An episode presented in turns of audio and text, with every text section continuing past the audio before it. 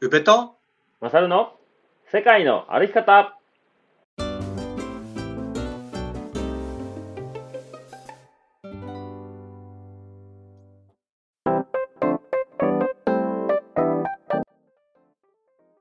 世界の歩き方番組パーソナリティの宇部とマサルですこの番組は世界一周とロングトレーの旅をしてきた宇部とマサルが日常の気づきや旅から得たこと学んだこと旅のエピソードを踏まえてお話しする番組でございます、えー本日12月の23日土曜日ですねクリスマス前夜でございますよろしくお願いしま前夜すよろしくお願いします、はい、前々夜かな前イブイブですねイブイブうん まずお知らせいきますはいはい、ポッドキャスト合同オフ会、前から、えー告知しておりますが、まだ秋ございます。1月はいのはい20日土曜日、えー場所はカフェバーペグにて、会場が13時45分から、一部が14時、開始の17時まで、3時間ですね、定員20名。2部が18時から21時30分までの定員25名となっております。はいえー料金がですね一部二部投資で参加される方は6000円一部のみの方は4000円二部のみの方は3000円となっております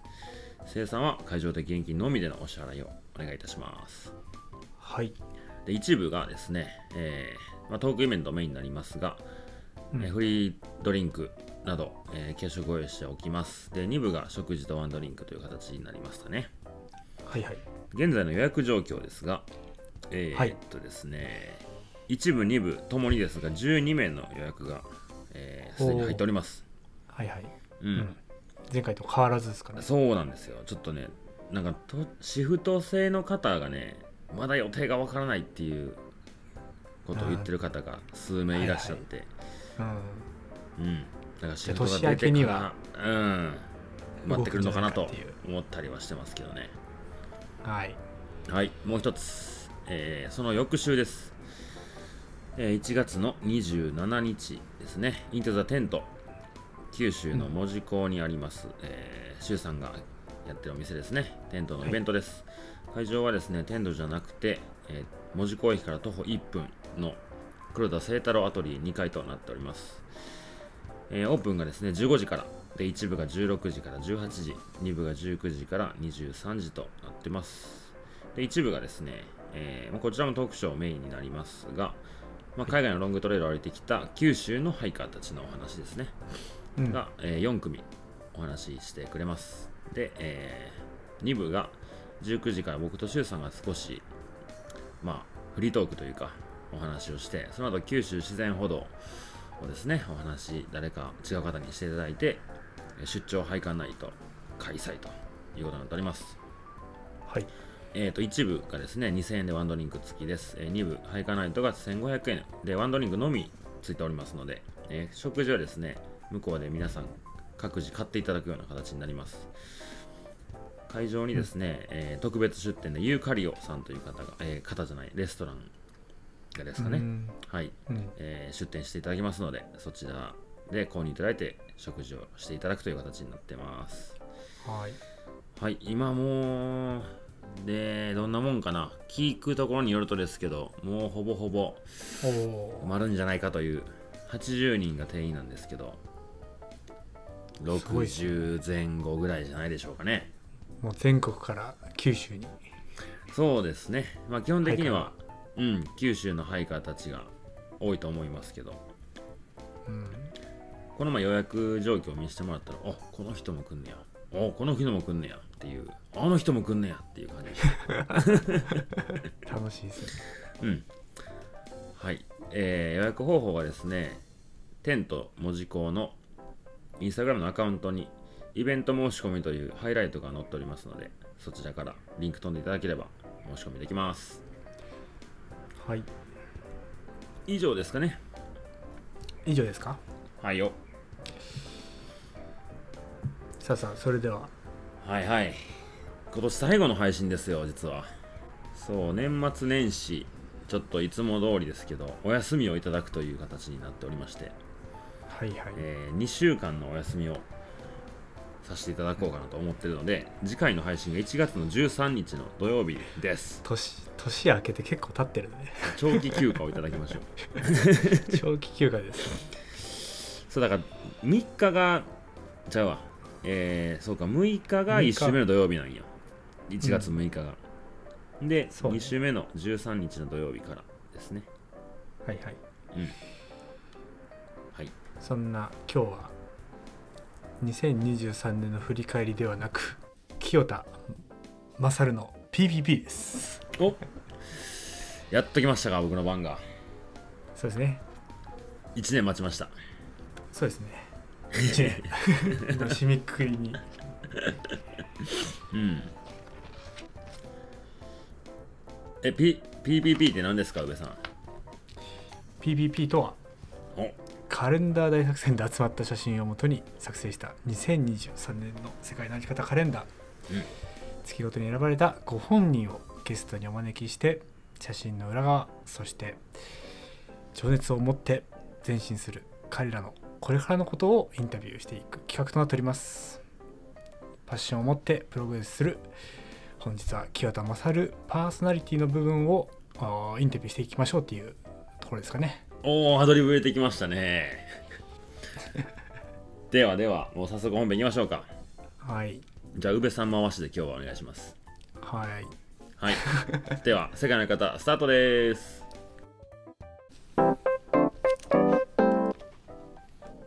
はいはいどうぞ宇部さん回しでって言われるとちょっとあれなんですけど蜂蜜を回しでっていく 八三つ をなんか言ってましたねなんか言うてましたねなんか言ってましたねエンタメ用がいやその話エンタをねメ用まあ エンタメ用はわかるでしょ蜂蜜をもわかるでしょうよ あわかるんだ、うん全然ポンピンとこなかったけど俺はいいやこれやろやーまあまあまあね帯の園あ帯マーケットの話はちょっと今回は、まあ触れてはいないんですけどうんまた機会があればねあのちょっとお話ししたいなと思いうんうますが、ん確かに確かいやまずあの、うん世界の歩き方カレンダーの最後の、えーはいはいディセンバーですねにでしたねいや清田勝の僕の中で一番この写真が好きだですようねん、うんそうですこの写そうで真の話をちょっと先にいろいすろ聞きたいなというところなんですけどうん、これはね、えーまあ、書いてある通り、えー CDT の時の写真ですねうん場所で言うと最最後の方ですかいやおーっと今日も今日も賑やかですよすごいねはいブンブン言ってますねあー行ってますね行ってますね行ったかなまだうるさいなはいこれ最後の方じゃないねえーっとねここはねえーアイダホ州とワイオミング州のちょうど境目ぐらいのところかな勝が歩いたところは何州から始まって何州に僕あはる、感じです、えーモンタナからちょっとだけアイダホ入ってワイオミング行ってコロラドニューメキシコっていう感じですあーじゃあ大体5分の2ぐらいってことですかそうねうーんあー4分の1ぐらいかなあうんあはいはいでね彼らはね、えー北上のハイカーでコロラドがね雪すごくてフリップフロップっていうか形で、えー南下してるタイミングと僕がスタートするタイミングが一緒やったんやあーフリップフロップっていうからまた戻ってってことですよねそう、えーほうんみメメキシコの国境から歩き出してニューメキシコ歩き終えてコロラドが雪やからダメじゃん、はいはいはいでうんちょうどそれが夏の7月頭6月下旬ぐらいのタイミングだったと思うんやけどはいはいでそれでモンタナ州に、まあ、カナダの国境まで行っちゃって雪が溶けてるエリアを先に歩いて南下していくっていうような形で歩いてたんやけど、僕はい南下するハイカーたちの季節と同じ時期にまあ先にニューメキシコを終わらしてきたみたいな形かな彼らうは、んううんんそう、うんでうーん何度かねまあちょこちょこあったりしてたんやけどこの中で2017年僕が BCT 歩いた年に歩いたハイカーを見ててうんなんか歩くペースもねそれなりに一緒な感じでうん彼らもずっとねべったり一緒に歩いてるわけじゃないけど何かとこう街に行ったらみんなまたいてて一緒に飯食ってるみたいなはいはいそこに一緒に僕がうんみんなソロな感じなんですかえっとね真ん中の女の子この子クレメンタインちゃんって言うんやけど僕の CDT で一番可愛かったと、えー自称の女の子、はいはその子とその右のユーコンっていうハイカーはカップルです、もう今ねけえーそう結婚して子供が生まれてるよ真ん中と右がカップルなんですかそうなんよええちょっと年の差なんよね、うん、ま、真ん中と真ん中の右よどどう言っていいかな、えー真ん中と真ん中の横の右あ5人いるでしょはいはい黄中色指のが人じゃないの黄色じゃない黄色じゃないあー黒傘と真ん中の真ん女中のはいはいそうそうそう難しいな 難しいそうんでえっ、とこの右の黄色傘が、えーノームっていうハイカーで黄色はいいはいシャツがネオン、うんで一番左がレッグはいはいでなんかねあのみんなカバン持ったり持ってなかったりしてるんやけどあの、うんスラックパッキングやったかなはいはいちょうどそれをしてる最中、僕ら僕は、まあ、南下してたんやけど、えー南下か南に下ってたんやけど、まあ、一部セクションで北上してきててこの前街で一緒やったのにみたいなえその手があったかみたいな感じで向こうから歩いてきててうんで僕がパシャッと撮った一枚ですねいやいいっすねうこんれがうん、どうですか自分でもこの写真何番目ぐらいにいいなとかってあいりやますかこれ結構いいよ結構、 もうトップクラスにいいんじゃないかないや俺もトップクラスにいいなって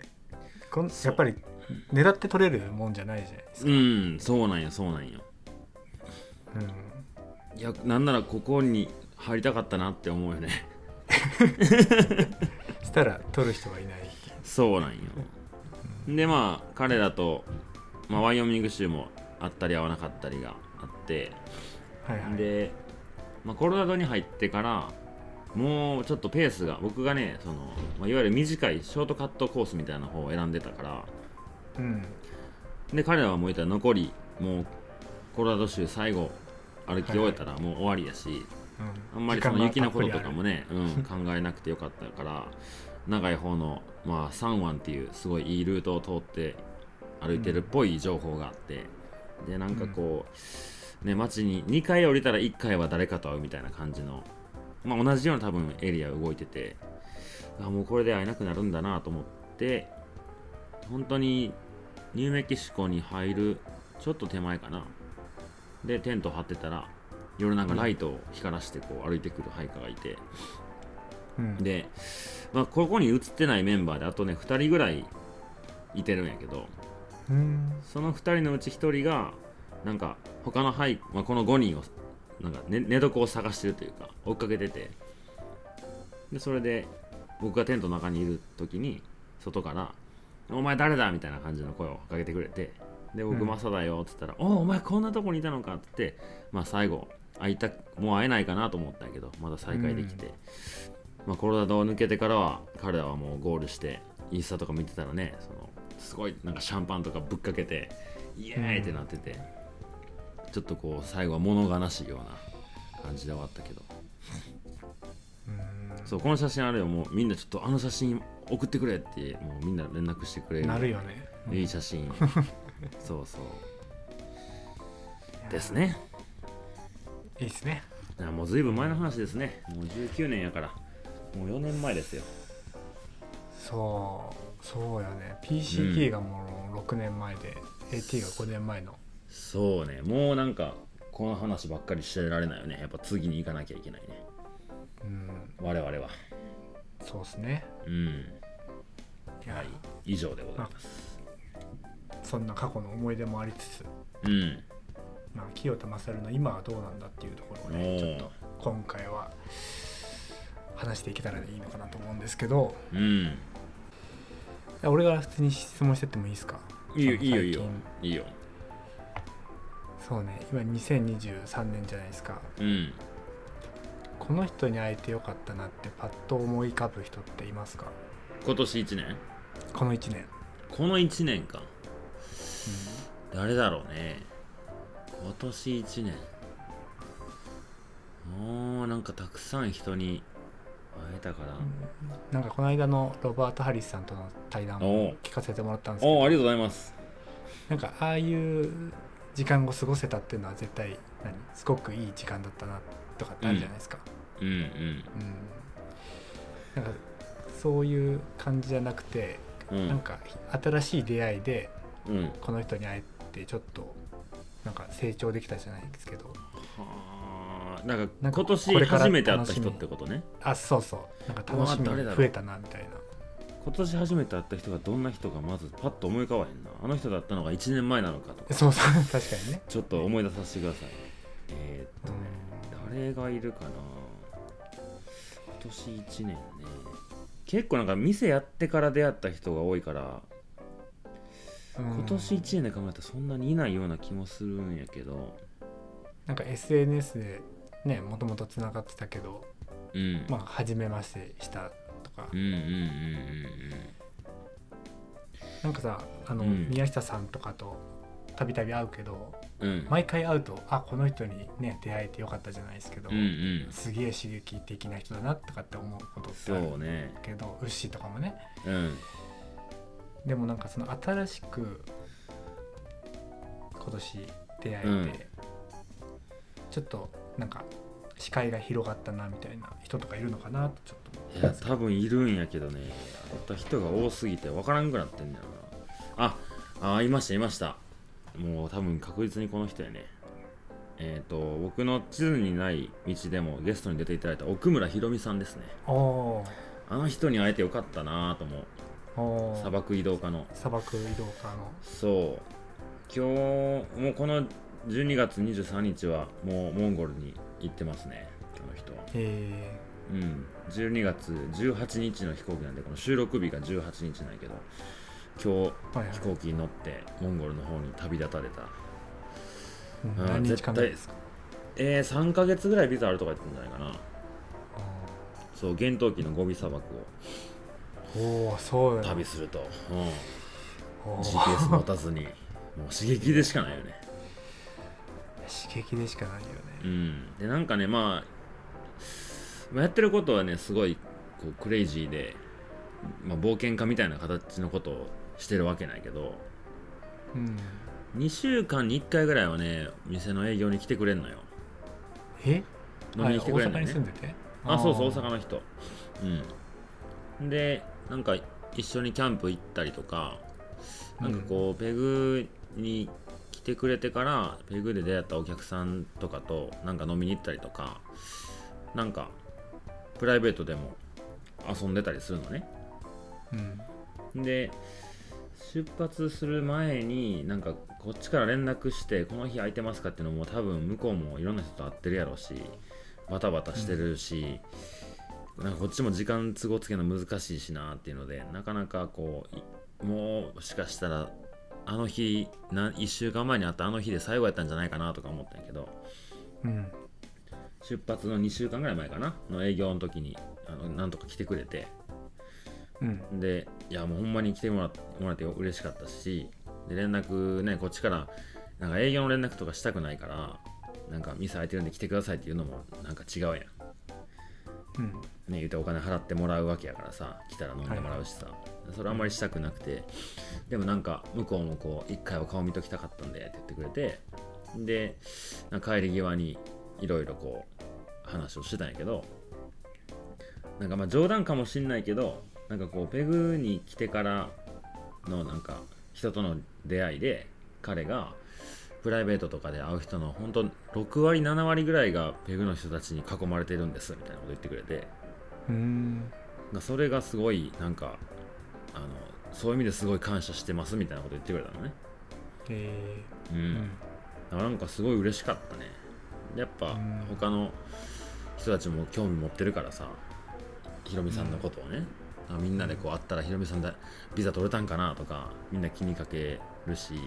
なんか彼のこうんう世界観もみんな興味があるからなんか帰ってくるのが待ち遠しいじゃないけど、うんうん、なんかそうさせてくれるような人やね、えうーん、そうなんだそうねうん今年ナンバーワンは郷さん、ひえー奥村ひろみさんです、おーうん、その間人違いとないついつ会ったんですかいつやろなと店にね来てくれたよねフラット多分アリゾナインスタでつながっててみたいないやつながってたわけじゃなくて僕は知らなくてうん共通の知り合いが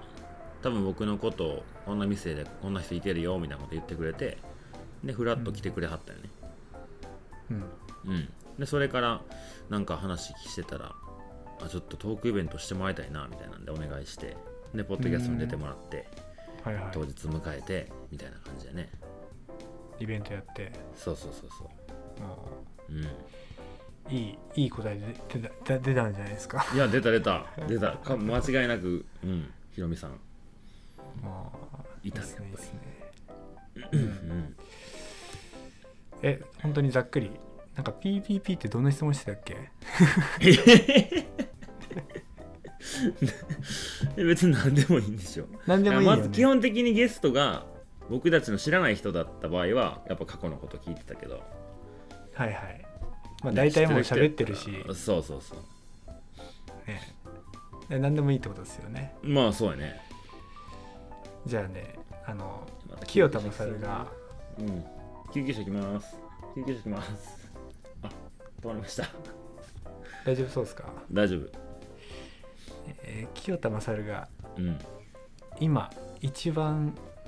脳みその中を支配されてる考え事って何ですかあ救急車なったまた えーそれは何えーっとポジティブなことなのネガティブなことなのもうどっちでもいいとあにかくどっち支でも配されてればいいあめなんか付き合ったらこのこと考えちゃってるなまああー両方両方でもあればポジティブもネガティブも一番ね一番ねうーんなんかそのイベントとかなんかこの日までに記事書くとかっていうのは終わるまでずっとあるやん支配されてるよね、はいはい今今の今はめっちゃいろんなことに支配されて て年末ま、でにしなきゃいけないことがもりもりあってそれをこうどうやったらこの24時間という中でパズルでできるかなみたいなうんまあ時間の使い方をすごい考えることが多いね時間の使い方うん多分12月がちょっと立て込んでて、うんまあここでだったら言っていいと思うんですけど1月に、まあ、大和道の、えージャーナルで九州自然保護の話あの記事をね、えーおう上げてもらうんよねはいはいうんうんそれの原稿を12月中に、え1万字を2本書いてあ、ーえーうん提出してで1月の上旬に、まあ、それの構成とか、えーはいいはいろいろ、えー詰めていって1月中に上がるという形なんですけど今、えーっと1万字の前半前半をかけてて、まあ、後半のこうこういう流れで書くっていうのは決まってるんやけど、まあ、中身はちょっと書き始めたぐらいの感じだから、まうあ、ん全体で言ったら、うー7割いや6割終わってるって感じかな。えーそんなそんなに終わってるんだあえっ、とあれは2本分ってことやね1万字はもう終わってるからうん後編の1万字のちょっとができ、終わってるって感じああなるほど、そうだからまあ半分よねでそれをもう言うてあと数日後には上げなきゃいけないのとで宮崎の12月中だもんねそうそうで宮崎の自然歩道の歩いた後たやすくん写真撮ってくれて、まあ、このイラストもねトムさん毎回描いてくれてますけどトムさんとも一緒にお仕事というかしてて、うんうんでその、えーまあ、これもここだけの話でいいと思うんやけど2月にね、えーっと名古屋とかあっちの方で東海自然歩道の、うん、東海自然歩道に関するイベントが行われるんですけどうんそこのその時に宮崎の、まあ、パンフレットみたいなものをそこでまあ出したいっていう流れがあっておーでそれの、はいはいパンフレットの内容を今、まあ、僕とトムさんと、まあ、たやすくんはもう一旦こう写真上げきったから仕事は終わりって感じなんやけど、はいまはあ、いそのデザインとか構成とかをこの前一緒にミーティングして、えートムさんが今考えてくれてて、で僕はそこの写真のピックアップと、えーそこに指す文章を書くといううんうんことがあってそれはもう本当にこの配信してる日にはもう送っとかなあかんぐらいのクリスマスまでにやりますって言ったから。それもしなきゃいけないのと、えーっとね、あとはまあ来年またいろいろイベント2月にちょっと福井でハイカーナイト出張やろうみたいな話もあったりしてそれの告知文うんいろいろ考えて作ったりとかっていうまあ他にもきあげればいろいろあるんやけどっていうのが多分今どれから終わらしていってとか、うんうん、っていうのが本当この12月の今の今はすごい支配してるねいやーでもそれは結構ポジティブな感じですかまあそうね絶対終わらせれるからさなんだかんだうんうんただ時間があればできることじゃないやんかその文章ってさ1時間あったら1,000文字書けますっていうわけじゃないからなんかすごいこうトレーニングって感じでねはいはいはい期日があうんるのに対して確かにそなれを書き上げるみたいな。うんで1ヶ月か考えても書けるし半年考えても書けるしって考えたらなんか内容は1ヶ月だろうが半年だろうがあんまりなんかなんていうか大元の数字は変わんないのけど内容ちょこちょこ変わってくるやん絶対うんでそれがどっちが正解でもないからさななんかこう寝れば寝るだけいいものかというとそうでもない気もするしでもなんかこう、うん走り書きでパッと書いちゃうものがいいものかどうかっていう気もするしなんかそういうこううんでも結構その自分次第でなんとかなるうんものが結構支配されてる感じですか、今の今はねうんうんまあ期日そうですね期日です期日に支配されてますえー今その仕事仕事っていうかそのうん施設の方のやつとかは全然それはえーっともうほとんど行ってないに等しいけどそうねまあ店昼間の店のことを基本的に見見てねっていう感じだからうんあまはあいはい施設に顔を出すのはほんまにほんまにマサル君暇やったらでええでみたいな感じでーえうんでもお昼のことはまあなんとなくもう昼間の子がねなんとなくこう分かりだしてくれてるからーうんまあそんなにあクリスマスケーキ作り今度一緒にしに行くけどね子供たちと一緒にえーうん、とかそんなぐらいかなそれはでまあ何用のクリスマスケーあキそれは施設の子たち用のクリスマスケーキを作るあーえーこの配信の日僕はせっせとクリスマスケーキを作ってる もうあとはペグ商店のね発送をもはいはいはいう20日にやり終えてるはずなんでそれも一緒にやったりとか、はいよろしくお願いします、うん、うん、うんあちょっと気になったんですよねなんか結構その、ね、仕事とかうんお金のこととか、うん例えば、まあ、住まいを変えるとかうんなんかそういうこと考えると、なんかずっとそういうところってあるじゃないですかうん頭の中に。うんうんだからそれがどういうことになんか常日頃考えてるのかなってのはちょっと気にうんなったので、うんうん今はなんか特に忙しいシーズンな気がするから確かにねなんかもうほんまに目の前のことをまず一個ずつ終わらしていくみたいな時期かもねそういう時はもう紙にひたすら書き出してそうね紙書き出したりもうリマインダーリマイン君にもう頼りまくりですよなんですかリマイン君ってリマイン君知らアんプ ?LINE、うん LINE の友達にリマイン君っていう友達 がいててリあ る何それえ知らんリマイン君って登録したらあの、えーな何時にこれななんか、うん、明日プロジェクター持っていくとかって LINE 送ったら、えー分かったよ何時に送ればいいのって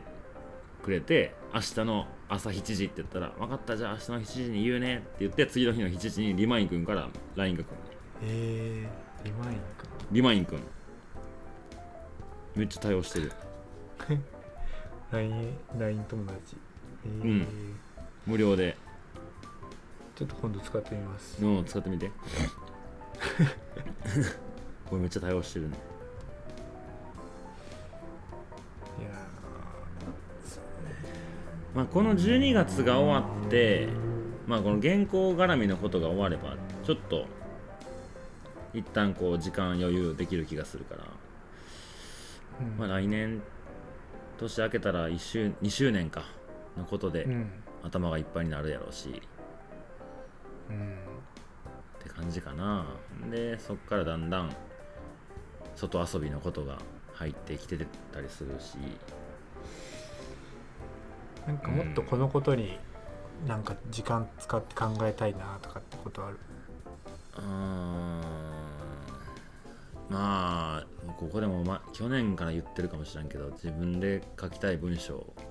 ずっと書かなな書きたいなって思ってる、あうんあはいはいもうほんま書来籍のそう来年原稿書かへんかったら多分もう書けない気がするもうなんていうのそれこそもう56年前のそうそう昔の話になっちゃってるしさ今更僕が書いたとってみたいな感じだけどまだ来年なら頑張れる気がすんねんけどそれに時間をなんかもうあえて3月とか変に予定入れんとそういう1ヶ月にしちゃおうかなって思ったりしてるねうんう確かにん、うん、そうせな多分集中して書かないと全然進まへんしやっぱ途切れるとさその時のこと思い出したりとか日記読み返したりとかってしないとまあなかなかテンション出んも乗かってこないと思うしそうねそうなんかまあ今理想はみたいねなそれまでに引っ越ししてこう書斎みたいなところを作ってテンション上がって書き始めたらいいんやけどね、うんうん、確かそにれは一番時間使いたいと思ってることやね、おうん、ー確かにそうっすねうんそうん、いいうねでまあ来年の年内とかにまあ形はどうなるかわかんないけど本として世に出ていけばなんかこう一個できたって感じな気がするうんうんいや本当にそう思いますね、うんうんもうそうね一番そううん自分がねもう昔の話だなって思ってテンション下がるじゃん、うんその、うんうんうん乗ってこなっかったらさ、たそうねうんやっぱりその熱量があるうちにうんもうほんま来年なかけなかったらもう無理な気がすんなまあそれはそれで、うんうんうん、それでいいのかもしれうないんしね、そうねこんなところですかねうんはいはい、うんうん、マサルが今熱量を持って取り組んでることとかって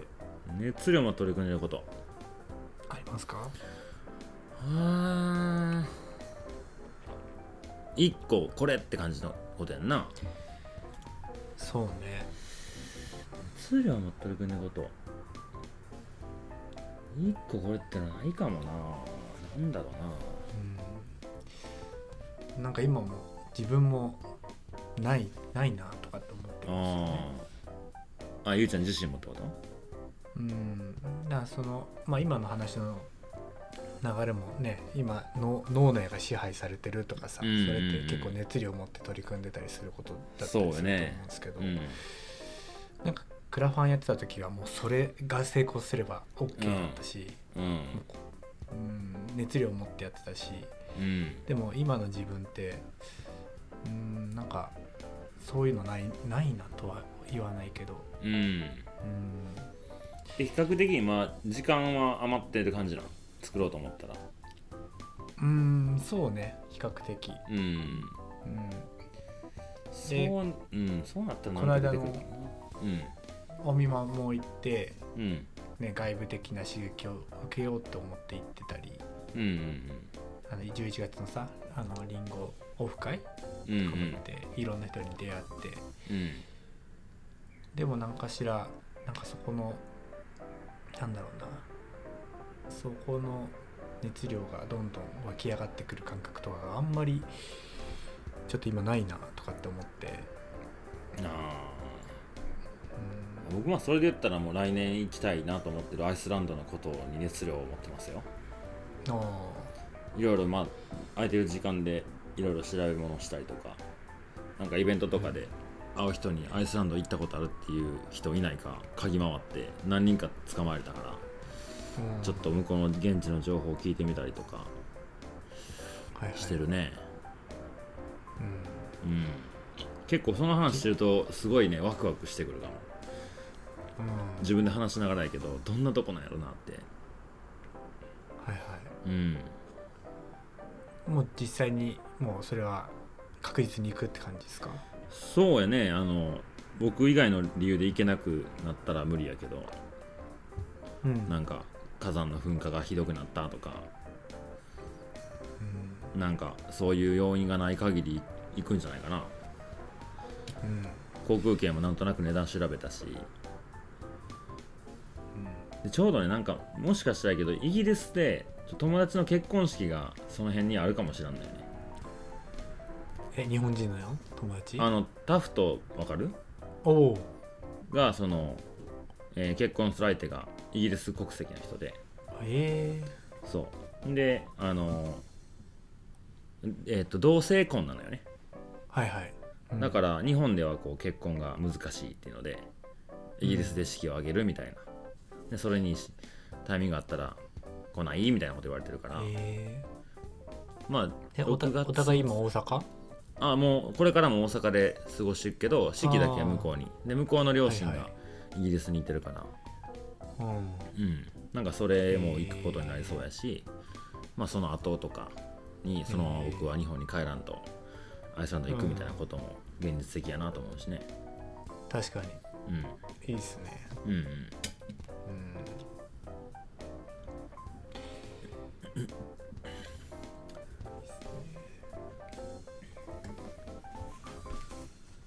はい、今一番熱いのはアイスランドのことですね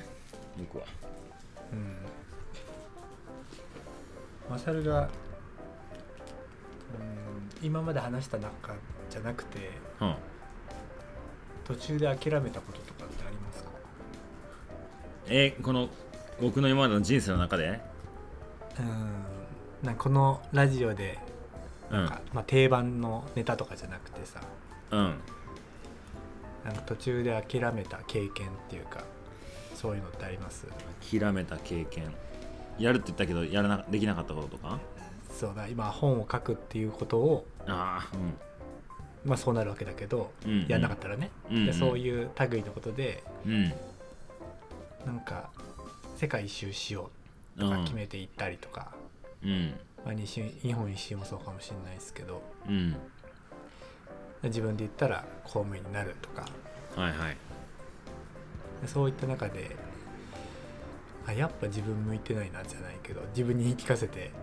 うん今じゃないなとかで諦めたこととかってはあなんやろうななん全然時間をかけてもらっていい話なんですけうど、まんあパッと出てくるのは多分このラジオでもさうんあの話してる内容もあったりすると思うんだけどうんなんかありますかねうん子供の時でもなあいいでしょうし最近でもいいでしょうしなんかあるかな諦めたこと諦めたことねもうもう俺には無理だって言ってって感じやんなそういう感じやんなそうねうーんなんかまうんまだまたいつかできるかもとか思ってることはなんかある気すんねんなでももう僕これ無理やわっていうのはなんかあるかな例えばさ英語を勉強ちゃんとやりたいなって思ったところの自分がいてさはいはいあーでもう今英語勉強してないやんそうねでもでも未来どっかでちゃんと勉強する自分がいるかもなって思いながら諦めてるわけではないよねそう、れね諦めてるわけじゃないんよ な。今じゃないってなってるだけで。 だってさ、あの、英語に関して言えばさ、やっぱ海外行ったら、楽しいもっていとう英語喋れた方がいいって 絶対思うわけやんか。うん今行ってもそう思うぐらいやからさ。じゃあ帰ってきてからというか、もっと積極的に英語使える場所に行ったりとかさ、やれよって思って日本帰ってくんだけど、結局そんなんせえへんやん。はいはいでなんかもう例えばやけどどっかでこう今更やけど語学留学に行って1ヶ月とか2ヶ月うそしたらゼロから行くよりかは喋れるやんんそうね絶対そうだうんでね日本人がいない環境の語学学校に選んでうんそこ入ってほんまに本気で2ヶ月勉強したら多分相当レベル上がると思うんよはいはいっていう期間を僕の未来に持ってもいいな ぁと思ったりはしてるから諦めてはないけどで今までのさその、うんこうしたら英語がもっと上手くなるんじゃないかっていう情報がいっぱいあるわけじゃん、そうやなうん、勉強の仕方にしてもさ今言ったようなさ、うんうんもう日本人がいないところで、うんそういうところ選んでうん短期集中でやるやったらうんいけるんじゃないかとか、うんでもしないっていうのはさやっぱ、うん おっくうなんやろなだからそれってなんかやっぱ20代の時はさうんその英語が喋れるようになるっていうだけでさ2年間をさ、うん1年間とかうなんんか投下してもいいと思えるわけじゃないですか、うんでそれが30代とかさもっと40とかになってきた時にうんなんかそれでできるできた後の自分を想像してそうでもないなと思ってしまうのか何なんでしょううね。ーんそうねなんなんやろなだって今度もアイスランドも行こうとしてるのもさ、まあ、1ヶ月とか長くても2ヶ月ぐらいの期間をイメージしてるんやけど、でもその分をさ当てりゃいいわけやんそっちがほんまにしたいと思ってんやったらさ英語のね英語でなんか留学しに行くとか短期集中でガッとやるとかでそっからその次の年にでもアイスランド行った方が、まあ、英語圏じゃないからまた難しいけどうんね、英語がペラペラに喋れて海外に出ていけるっていうのを先にやるった方がその後も楽しいのは分かってんのになんでいかんねやろなそうね諦めてるんかなもしかしたら 実はうんなんか自分が初めてさ、うんあの何海外一人で行ったのがニュージーランドなんですけどうん会社員の時ねうんでその時の半年前ってめっちゃ英語の勉強してたんだよその2週間のために、うんうんうんまあ、10日間、うん、2週間ぐらういのんたはめいに、はいはいもうなんか分かんない単語が、まあ、単語っていうか聞きたいうん文章があったら日本語で書いてその英語の先生、まあ、その当時週1回ぐらいで通ってたんだよね英会話に、へえまあ、そのためにねそのうんうんうんへ社会人でも必要だしその旅行でも必要だし、えで日本語で書き出してだババスはどこにこのバスはどこに行くのみたいなうん感じのことを教えてもらってたんだよ、へでその2週間のためにそんだけ準備えうんしてたわけじゃないですか、うんうんでも今マサルはさもう1ヶ月2ヶ月単位のさところに行くってなっても、うんうんそのテンションではさ準備はしないわけじゃないしないねでも昔の自分だったらすると思わないその20代、まあ一番初めの海外一人はビビるよねするよねうしてたと思うあのそういう学校には通ってないけど、ん家で単語単語勉強したりとかそれこそこう発音も聞けなあかんのかなと思ったからこうえ洋楽聞いて歌詞書いてなんか発音で歌ってみてとかうんいろいろあの手この手で英語ってこうやったら勉強できるのかなっていうのを自分でやってたよねうんなんでしょうねなんでしょうねななんかうん不安な材料が減ってるっていうのかもあるかもしれないですね、うんうんその英語に対してはさしなくてもいけるとかさそうねうん、でまあ言うて僕もゆうちゃんも世界一周してて英語圏じゃない国にも行ってるしうんなんかあの感じを知ってるからで言うても英語も通じるとこは通じるやんいろんな国でもうん田舎の方行ったら通じないかもしれないけど、うんうん、だからまあなんかそこまで危機感を感じてないんやろねそうねうんなるほどうんでもやっぱ日本人で英語ペラペラで上手な人が近くにいたらうわかっこいいなって思うよなうんうん散々海外行ってんねやからさそれぐらい喋れるようになっときよって自分で思うんやけどさいやでもその人はちゃんと努力するところでしたんだろそうなうって思そうねうそうそうほんまそう思ううんうん努力をちゃんとするところでしたからその人がペラペラ喋ってるんだろうな、うん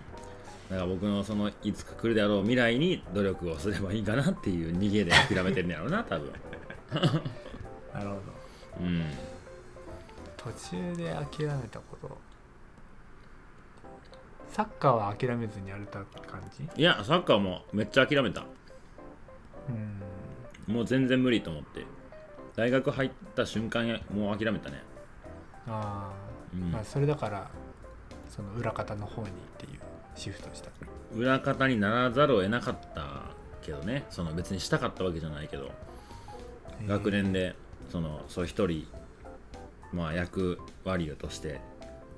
出さなきゃいけないってなって、でも言うてみんな普通にサッカー部で練習して僕らもしてたんやけどで授業もあって練習もあってでみんなアルバイトしたやつはアルバイトしたりとかまあプライベートでなんか遊んだりとかしてる人もいたけど、まあ、そのプライベートがほぼほぼなくなるぐらいの僕は仕事量になっちゃったからうん、うんアルバイトはもちろんできないしほんまにこう朝から練習行ってし終電まで事務所で働くみたいなうんまあそれはね別にしたくてやったわけじゃないけどあれがあったから多分まだ大学サッカー部っていうところに席を残せてたのかもしれんねうんでなかったらもうんいやどうかなびなんだかんだビビりやったからそんなやめてもやめた自分をすごい食い食いそう悔やみなんう、ていうの、えうんなんか逃げ出した自分をすごい責める気がするからーえそれってマサルはさ推薦で行ったんだっけうん推薦じゃないよ推薦じゃないんだうんえじゃあまあ部活辞めても問題はなかったと全然問題はなかったあけどやっぱサッカー部での人間関係が一番多いし、ーうんね、いきなり普通科普通科っていうかまあサッカー部やめるだけで授業は一緒やねんけどなんかその、うん多分やけどやめとったらすごい後ろめたさを感じてたと思うね自分に自信なくしてうんなんか逃げ出した自分弱いなっていうのを思いながら学生生活過ごしたんじゃないかなでその時はなんか今ほどこう人といろいろ喋るのは得意じゃなかったからうん多分友達もそんな増えへんかったやろうし何人かの友達とこうつるんでなんか狭い世界で生きてたんじゃないかなうんうそうなんですねんうん確かに今そういう道もあるなと思ったらちょっとゾッとしたなうん、うんうん、なんか大学行くのも嫌になってなんかそんなそんな気もするなね諦めないことと諦めることってもう本当に人生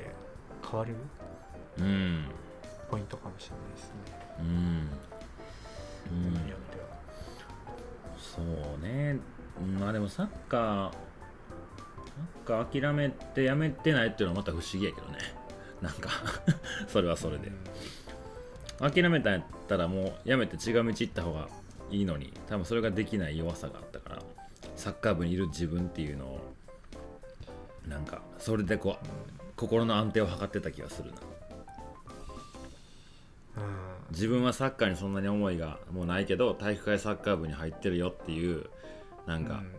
自いう負っていうかそうユニフォームを着てるだけでそういうサッカー部っていう場所にいるだけでなんか自分は自分でいられるみたいなまやかしの自分を作り上げた気がするねおーうんなるほどうん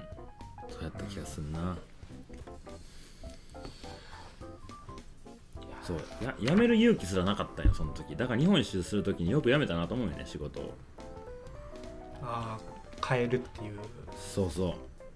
ううん仕事を辞めてね就職もしたばっかで1年も経たずに辞めてさその後みんな、まあ、しどんどんこう社会人の歴を重ねて部下ができてとかやっていくであろう中いきなり仕事辞めて、ね、ビラ配りのコンビなんか居酒屋のバイトとかしてそのお金貯めて日本一周行ってとかもうよくあのビビりのマサルがやったなと思うねでもそれは褒めてやりたい案件ですよそうね褒めてやりやりたい案件うん 23歳の時の僕もあっぱれやねねうなんんかでも諦めるってのとやめるやめて他をなんだろうな違うことするってうん同じだけどうんうーんやっぱりあの時の判断良かったなって思えるうんことが多い気がする、そうやねうんなんか旅に出てる人はなんかそうなる人が多い気がするけど海外とかさなんか自分が選択して海外旅行するわけやん長期とか、まあ、短長期の人はねで行く国も、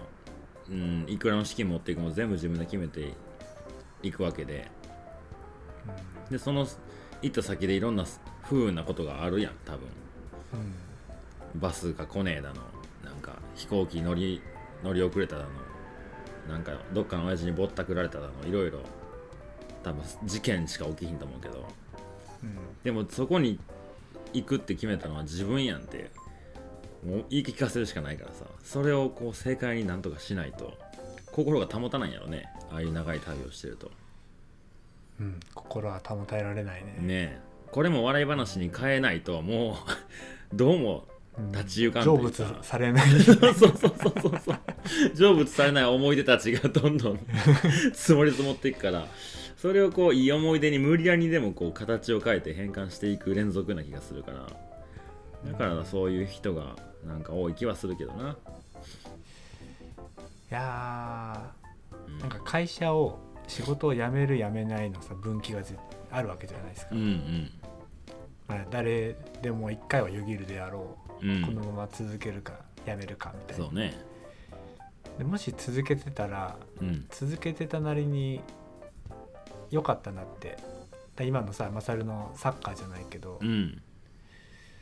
あなんだかんだそこにこだわって良かったなっていう風になると思うんですよ仕事を続けてても。うんでもそこでその、まあ逃げ道だったりう他んに行ったとしても、うん結果的にそれで良かったなってみんな言ってるわけじゃないですかその世界一そう周やねをしてあうとんうか,、んどっちも正解なんですよね。うんうんそうだから正解なんてないんやろねだからそれを正解にみんなするんやと思う自分で決めたことを、そうそうそううんうんうん、なんかそんななんかこう後悔する時ってどういう時なんですかね後悔するとき後悔するときなその自分の選択自分で選択したことでうんでもそれは、まあ、本当人の人それぞれなんですかねうそのん自分で決めたことを自分の責任だって思えるっていう感覚の人と、うんそれすらもうなんか世の中のせいじゃないですけど、ああ矢印が外に向く感じのねそうそれは人それぞれになっちゃうのかそれとも自分で選択したことをもう後悔することとうかんどうですかね自分で決めたこといでやほんとすら後悔する取り返しがつかないことだったらうん後悔するのかもしれないするんかな今んとこ取り返しつきそうやからないろんなこと我あーだから人をなんか追いつ追い詰めちゃったとかさ慢わかんないけどねああなるほどね自分はその気がなかったけどうんそういう印象を与えちゃったとかねうんどういう時に後悔するのかなうんまあなんかうーん、まあ、さっきの英語の話じゃないけどあの時やっとけよっていうのはなんか結構あるかも、はいはい、ううんそのしとけばよ、うん、やこれややらん方が良かったなっていう後悔よりかはあの時にやっとったらよかったのに自分っていうあー多いかもなあの時うんまあ、確かに例えばその旅旅に行くからさお金がないって言いながらもさ例えばやけどん毎月数千円でも貯金ってできたやんとかさ 例えばねあーはいはいはいうんなんかそういうなんなんやろな、まあ、僕はやっぱこう20代お金のことすごいシビアやったからうん半年間で、ね、旅の資金集めて半年でまた使って帰ってきてみたいな感じやからさ、はいはいそので金ないって言ってる割にちゃんとお金の管理してたんかなって思うよねうんうん、うん、ちゃんとやってけよってそう思う思うとこともあるな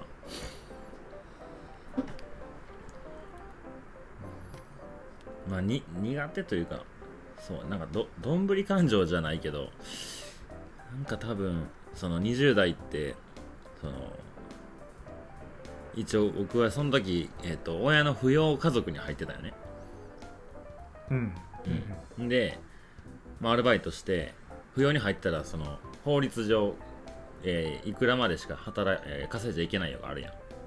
はいはいありますねうん、ででもその代わりまあ、ん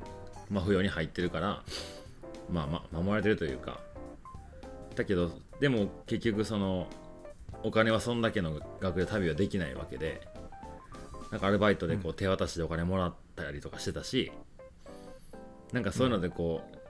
多分僕今やってることめっちゃグレーなお金のこう法律的にはめっちゃグレーなことしてんやろなとか思いながらあ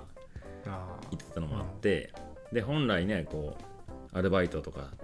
そういう個人事業主とかで言ったらウーバーイーツやってる時とかあんなも個人事業主だからはいはい個人事業登録とか、うん開業届とか出してか、えー確定申告とかもしなあかんかったのになんかこうもう逃げ切ったれみたいな感じで20代ずっといててうんそんなのもちゃんと勉強しとけよあの時にみたいなとか 確かに思うよね。確かになうん、してこなかった後悔の方が多いってよく言うけどほんまそうかもしらんわしてこなかった後悔してこななんかした後悔よりもしなかった後悔の方が多く残るって言うやんなんか本とかさあーそういうなんか、まあ、昔から言われてそうな言葉でさ、はいはい、うんうん、今思ってもそうかもしらんなうんした後悔はやっぱりもうし、ね、自分のなんだろう考えでやったっていうのでうん、そうそれがまあ受け止められるうん、うまくいこうがいかまいがやっぱ自分の糧になってるやん絶対うこういうやり方やったらあかんかってんなとかこういうことしたら自分ってこうなんねんなとかいいも悪いも経験として溜まってるけどやってなかったことに関して何も残ってないからね、んそううねん、でそれでたまにこうそれをちゃんとこう実直にやってきた人と対峙するときにそのこうう恐ろしさを感じるよね 恐ろしいやってるこの人みたいな、そうねうん、なんか最近やったらさこの30代半ばぐらいの時こう資産運用がどうとかいう話がよく出てくるわけよ店でも。お店でペグで、うん、ペグでもね、えー普段の営業とかでまあ言うてハイカーじゃない人も来るし、ううんんでまあ、個人でやってる人もいたり会社勤めながら自分であの違う法人立ててやってる人もいたりとかいろんな人いんねんけど、うんまあ、そんなんでこう、まあ、積み立て NISA がどうなのとかね話が出てくるわけよおーそんなん僕ははい20代全くそんなんもう無縁の生活をしてたわけやんはい20代は結構早すぎるけど、ね、でも、でも店に来てくれるお客さんでもう入社当時からずっとやってるよっていう人もいるし、えで僕より年下のめっちゃ優秀20代後半ぐらいの看護師の子とかも私もずっとやってますよとか言って「何?」ってなってるえ「何?」って なってる、ーで今からでも遅くないですよって言われな がらうん、そうそうそうそう であのなんか楽天カードもなんかも楽天のカード持ってるのね僕クレジットはね、いはいでもう楽天、あなた絶対楽天の口座で楽天証券やってなんでやらへんねんって言われ ていやもはいうはいそれ以上言わないでみたいなのあったんやけ どでもういよいよやと思ってあの証券口座作っておおあの封筒が届いたのねーはいはいでもその封筒がずっと机の上に置いてあんねんあのその壁を越えるか越えないかですごい か変わってくると思もううちょいなんやけどももうちょいうちょいあとは解説して、うんもう自動でもう積み立てをするようにすればそうやねんそうやねんそれだけ知ってんねんそれは知ってんねんけ どなんかもうずっとあるなーってなってるよねいやでもそういう人も絶対多いっすよねうんでなんかそのもうやった方がいいよって言って、まあ、力説してくれた子がなんか結局その日本の人口の結構賢い数字に強い子でなんか日本の人口のその、まあ、積み立て NISA を利用してるパーセントって実際こんなもんしかやってへんからみんなみたいな日本人の人口のうちの多分何パーセントみたいなのが出てて、うんほとんどかなり少ないそうほとんどこんだけみんな言葉として知ってるのにあのし証券口座開設するとこで泊まる人もめちゃくちゃいるって言ってうんだからもうそそこをもう乗り越えてる人が本当は少ないんだよってことを言ってくれて、うんうん、じゃああともう一歩頑張ればなんとかなんねんなっていう気はしてるけど頑張ろう頑張ろうあの 来年度から来年からあれですよねなんかね新新兄さんになってなんか言うてるねあの枠が増えるって言ってもあれ大体の人関係ねえじゃんって思っちゃそううやんな関係ないよねあの富むものがさらに富む 貧貧しきものがさらに貧しくなるようなうん感じですけど、やっぱ資本主義やとそうなってくるよねうんなんかね、うんそんな感じかもしれないですけそうなんかあのなんかこう資産運用とか株とかそういうのがまあ多分得意じゃないんよ僕がそもそもねど、うん、で得意じゃないんか得意じゃないんやと思うね多分まあ、ん兄さんとかいろいろ聞いてるとまあ言うたら勝手にね積み立てられて、まあ、それを勝手にプロが運用してくれてみたいな話やんうんなんざっくり言うとうんでもなんか株とかもうそんな知らん FX とかそうなんてこう自分でこれ売り買いをしたりとかさそういうのずっと見てはるわけやみんななんかそういうのが多分得意じゃなくてそれは結構なんかトレーダー的なノリだと思うけどなんか、うん多分し 全然関係ないけどあの自分に投資するかそれともうん企業、一流企業におうん金預けた方がいいかっていうのを、自分に、なんかそれもなんだろうな今自分が事業やろうとしてることにうんお金をかけた方が絶対うん成長すると思ったらそっちも正解なんですよね、うんうんうんうん例えば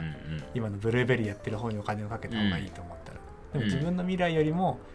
アマゾンとかうんなんか他の Google とかの方がうん自分のへ自分の10万円を増やしてくれる可能性があると思ったら、はいはいはいはいそっちに預けるのがうんいいよね、みたいなでそうねれがそうそうそうそうう、んなんかお金取られず税金取られずにやれるみたいなのうんうんうがん NISA だから、そうやねうんまあでもや両軸でやっていくのがいいのかなと思うんですけどう自分んの、まあ言うてそうやね店の仕入れして買ったやつをみんなに買ってもらって飲んでもらってるっていうのをまあやってることは物理的なもんやけどねその自分に投資というか、まあお酒を買ってそれを売ってるっていうことやからねうんうん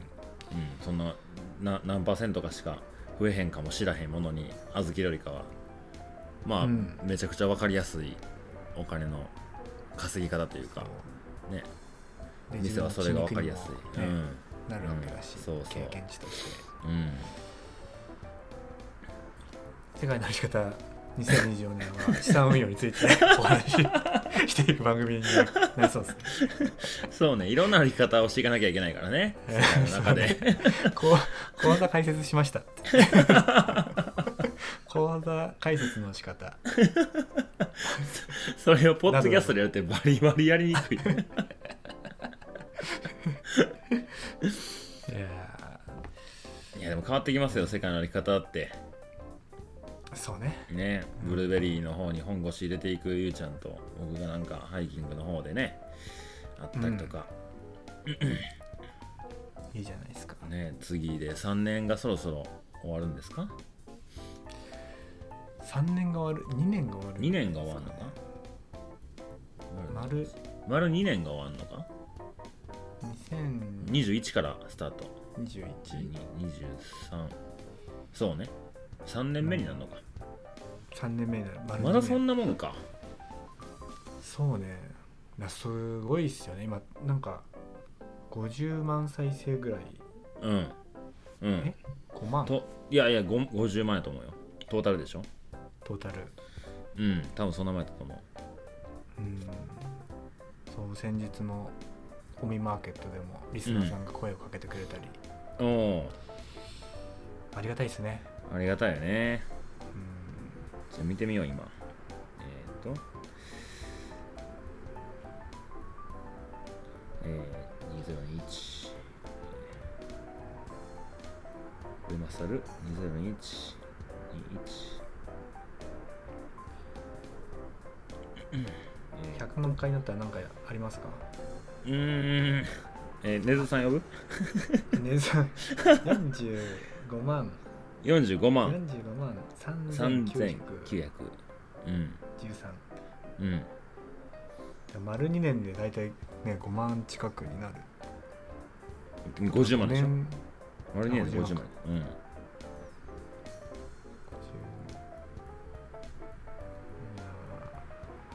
すごいね50万回再生ってすごいねうまあいたくさんね上げてきたのはあるけど旅とロング旅の魅力とロングトレイルの魅力が7890回再生になってますね一番初期のん事件が起こった回、事件が起こったからいやあのもうめちゃくちゃば変にバズってもうた回あうん、あも1個のだって1個のあれよ再生だけで8000回ぐらい再生されてないねポッドキャストの無名の2人のういやすごいねすごいねうまいとか下手とかじゃないん だね 言ってしまったうまいとか下手とか関係ないです よそうねまあでもまあなんだかんだこう毎回まあパッとね上げた瞬間は何百回とかやけど大体1000回以上は過去のやつは聞いてくれてるんですね遡ると1000回2000回が普通になったりしてますようんまあまオフ会の形とかあ、もうんうん考えていきたいですね、もっとそうねそうねそううねんもっと新しい人にも会えるようなうんうん企画をちょっと考えていきましょうそうねまあ鋸南町で毎回やってるのもまあ大阪と鋸南町持ち回りとかもありかなって話もしたりうん、うんまあ毎回毎回ね鋸南町でやっていくやっていきながら形変えるのもありかもしらんけどまあ毎回参加する方はまあ知ってるよその道ってなったりとかねなんかそうそうそううそうん歩くっていうのも初めての人からしたら新鮮やとは思うけどうんうんまあやり方はいろいろありそうやなと思うねうんうんちょっと2024年はもうちょっそうですね。と考えていきとましりあょえうず藤田さんの予定だけちゃんと把握して、あてか藤田さんがうん。おそらく長野にな住むんじゃないですかああ、じゃあもう藤田さんの家オフ会する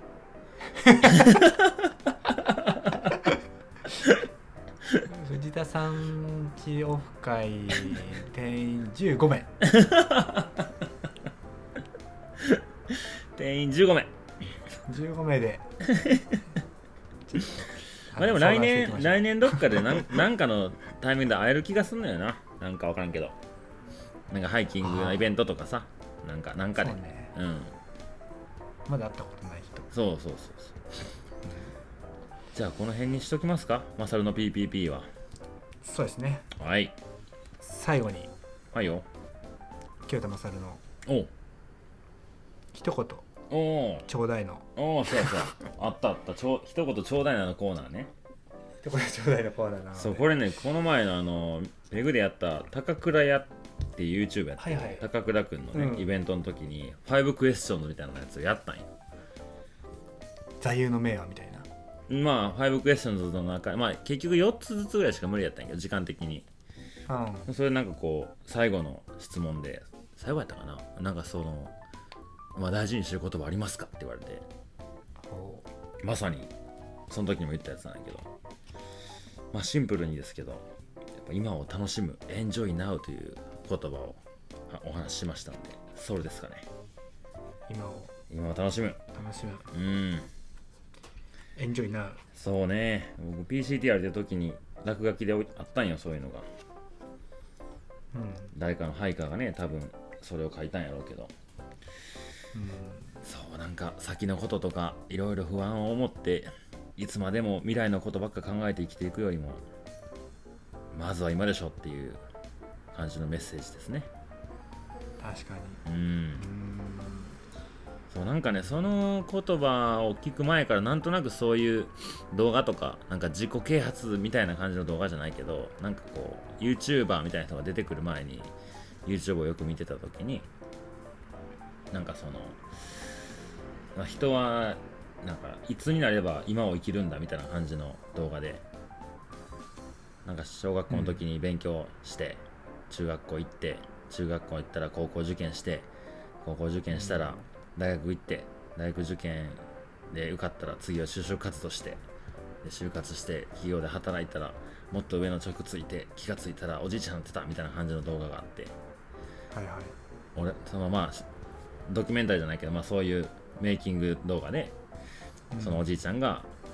あのまあ、もうベッドに横たわってぼーっとしながら私はいつになったら今を生きれるんだろうみたいなことを